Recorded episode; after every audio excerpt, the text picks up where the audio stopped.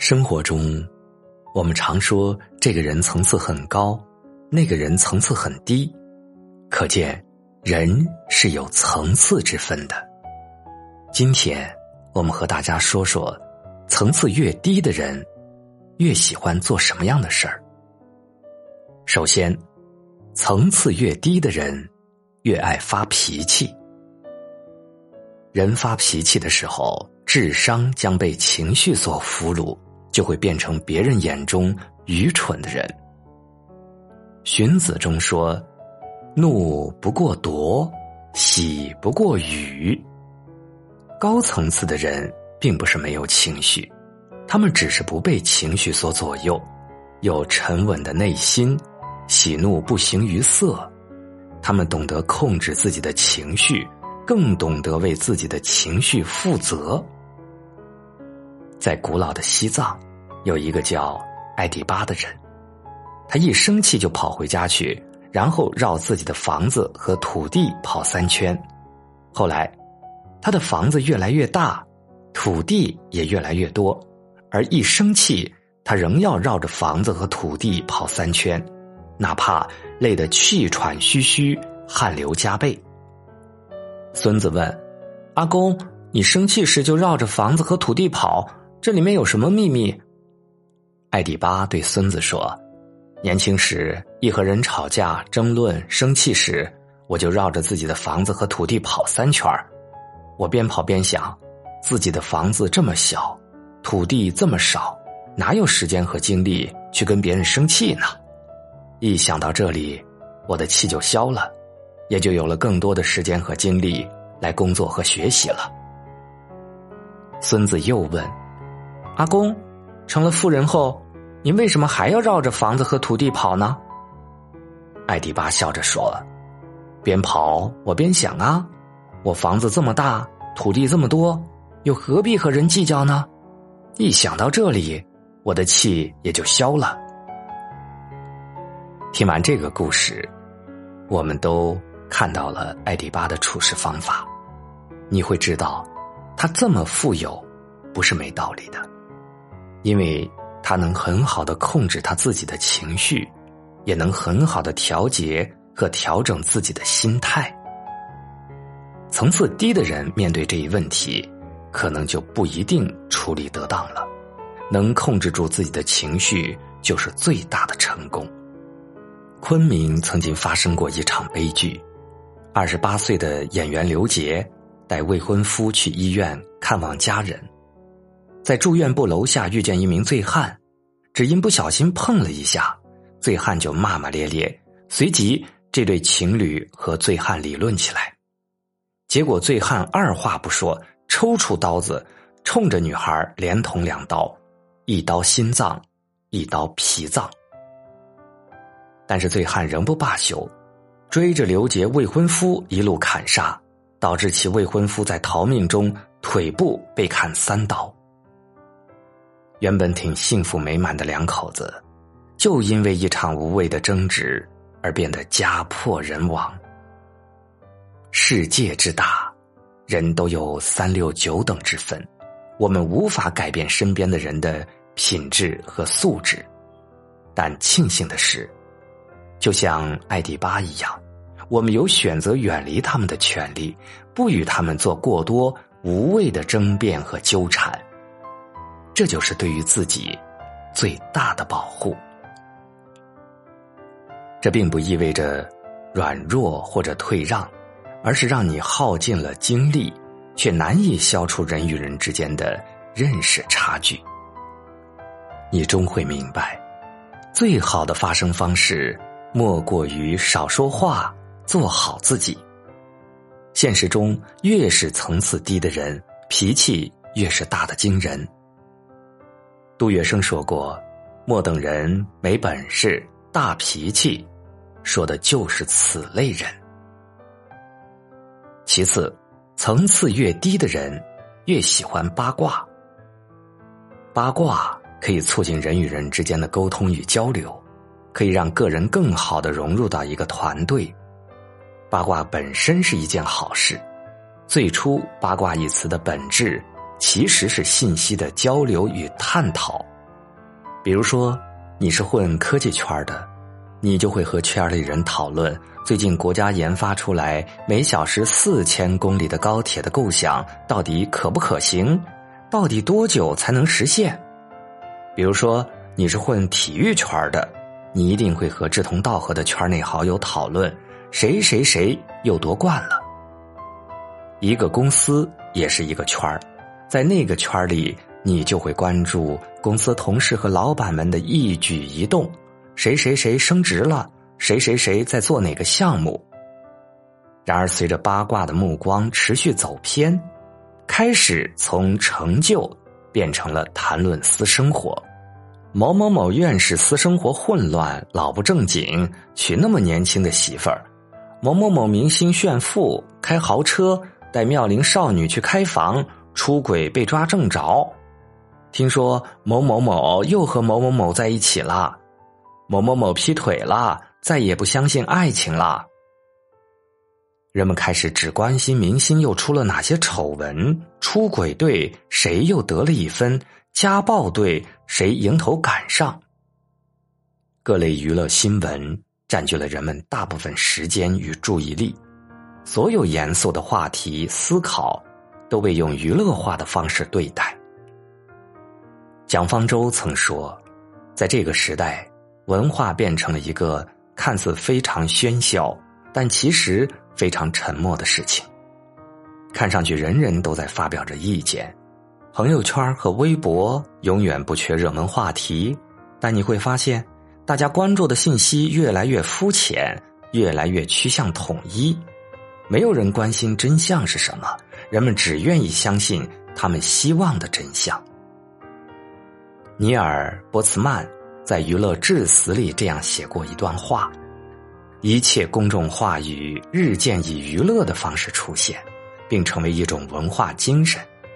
我们的政治、宗教、新闻、体育、教育和商业都心甘情愿的成为娱乐的附庸，毫无怨言，甚至无声无息。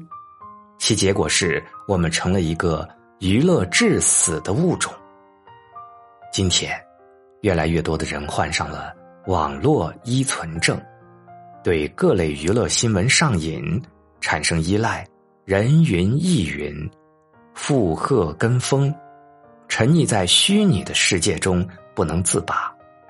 长久以往，人会变成一个透明的躯壳，脑袋空空，沉浸于感官娱乐。层次越低的人。越喜欢花时间在娱乐八卦上。有人说，你的时间花在哪儿，你就会成为什么样的人。格局高的人，不会花太多的时间在娱乐上。杨绛曾给一个向他请求解惑的年轻人写信说：“你的问题就在于读书太少，想的太多；而有些人的问题则在于关注自身太少。”关注他人太多。这个时代，我们通过各种社交软件去窥探别人的生活、别人的思想、别人的当下，然后与自己做比较。你回到狭小拥挤的出租屋，想起了公司经理，满心惆怅。我要是能当上经理就好了，每个月工资比现在翻一倍呢。躺在床上刷朋友圈。看到了老朋友的旅游照片，羡慕至极。嫁个好老公就是命好，不用工作到处旅游。你沉浸在怨天尤人的情绪里，满眼都是自身与他人的差距，总是无法感到快乐。层次越低的人，比起关心自己，越喜欢花更多的时间在关注他人之上。然而。每个人都是独立的个体，人生何其有限，比起时刻注视着他人，多关注自身的成长，尽自己的一切努力，让生活少点遗憾，才能过上快意人生。当一个人把他的精力和时间从关注外界转向关注自身的成长时，才能拥有更高的格局。最后，层次越低的人。越不懂得宽容与大度。周末晚上散步，经过一家饭馆，发现门口围着一群人，一个三十多岁的男子正对着一位老人骂骂咧咧。原来老人骑着三轮车，不小心蹭了这个男子一下。这也不是什么大事儿，一般人接受一个道歉也就过去了。再苛刻点的人，也无非就是埋怨几句。但这个男人却不依不饶，也没说要怎么处理，就是在那儿不停的谩骂，时不时呢还会和围观的人群说几句，生怕别人不知道他是受害者。老人属于那种比较木讷憨厚的人，站在那里手足无措，涨红着脸，不停的道歉，就差给那个男人跪下了。最后有人就看不下去了，说。就这么点事儿，你又没擦着伤着的，一个大男人为何为难一个老人家呢？围观的人也开始陆续帮老人说话。男子眼看风向不对，又谩骂了几句，嘟囔着离开了。男人走后，有人言语轻蔑的打趣：“他呀，一天到晚的游手好闲，被女方家百般嫌弃，老婆也从来没正眼瞧过他一眼，就连自己的孩子。”都对他不理不睬，老人碰到他也是倒了八辈子血霉。一语道出了其中真相。有人说，生活中越弱势的人，可能就越不懂得宽容与大度。这句话显得有些绝对，但反过来看，如果一个人不懂得宽容与大度，习惯性的得理不饶人，那么毫无疑问，他的层次。肯定高不到哪里去。其实层次无关于贫富，也无关于学历，只关乎一个人的修养与格局。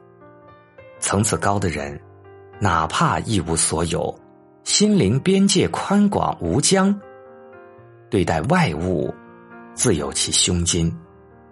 层次低下的人，哪怕全身珠光宝气，但言行举止。却无比粗俗，总需要寻求一些略显畸形的存在感去弥补内心的缺失。什么情况下一个人的表现会让别人觉得得理不饶人呢？就是在某些无伤大雅、亦无多大损失的非原则问题上，占据着规则或者道德上的主动，死死抓住人家的过失不放，最后将小问题。演变成一场大闹剧，而生活中这样的现象比比皆是。餐厅吃个饭，对着稍有疏忽的服务员大喊大叫，得理不饶人；外卖小哥稍微迟到了点儿，立马指着人家的鼻子破口大骂，骂完还要投诉。出门无论坐个飞机还是高铁，总是把自己当上帝，完全容不下乘务人员的疏忽。稍有不满便恶语相向。有一句话说：“对待服务员或者弱者的态度，可以看出一个人的修养。”同样，在一些无伤大雅的事情上展现给旁人的态度，可以看出一个人的层次。精神层次低下的人，心灵边界就偏狭，越喜欢得理不饶人。越容易活在自己的世界里，将眼界与格局压缩到无限狭小。子贡曾经问孔子：“老师，有没有一个字可以当做终身准则？”孔子说：“恕。”通俗解释就是宽恕、宽容。一个内心丰富的人，内心自成汪洋大海，绝不会因为天空掉下一粒沙子而改变其应有的格局。